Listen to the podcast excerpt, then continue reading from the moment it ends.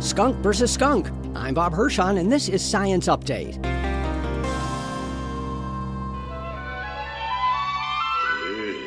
A female lady skunk of the fair sex. The cartoon skunk Pepe Le Pew was oblivious to his own stink, and listener Arthur Megiddo wonders whether skunks in general are immune.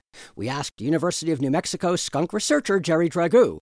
He says that skunks and other members of the order Carnivora, including dogs, don't seem to mind the smell, but they're still repelled because the spray is an irritant. If one skunk gets sprayed by another one and it hits them in the face, gets them in the eyes, they do go through a lot of the typical behaviors you would see a dog do. Rub their face in the dirt, put their paws up to their face and rub it a little bit.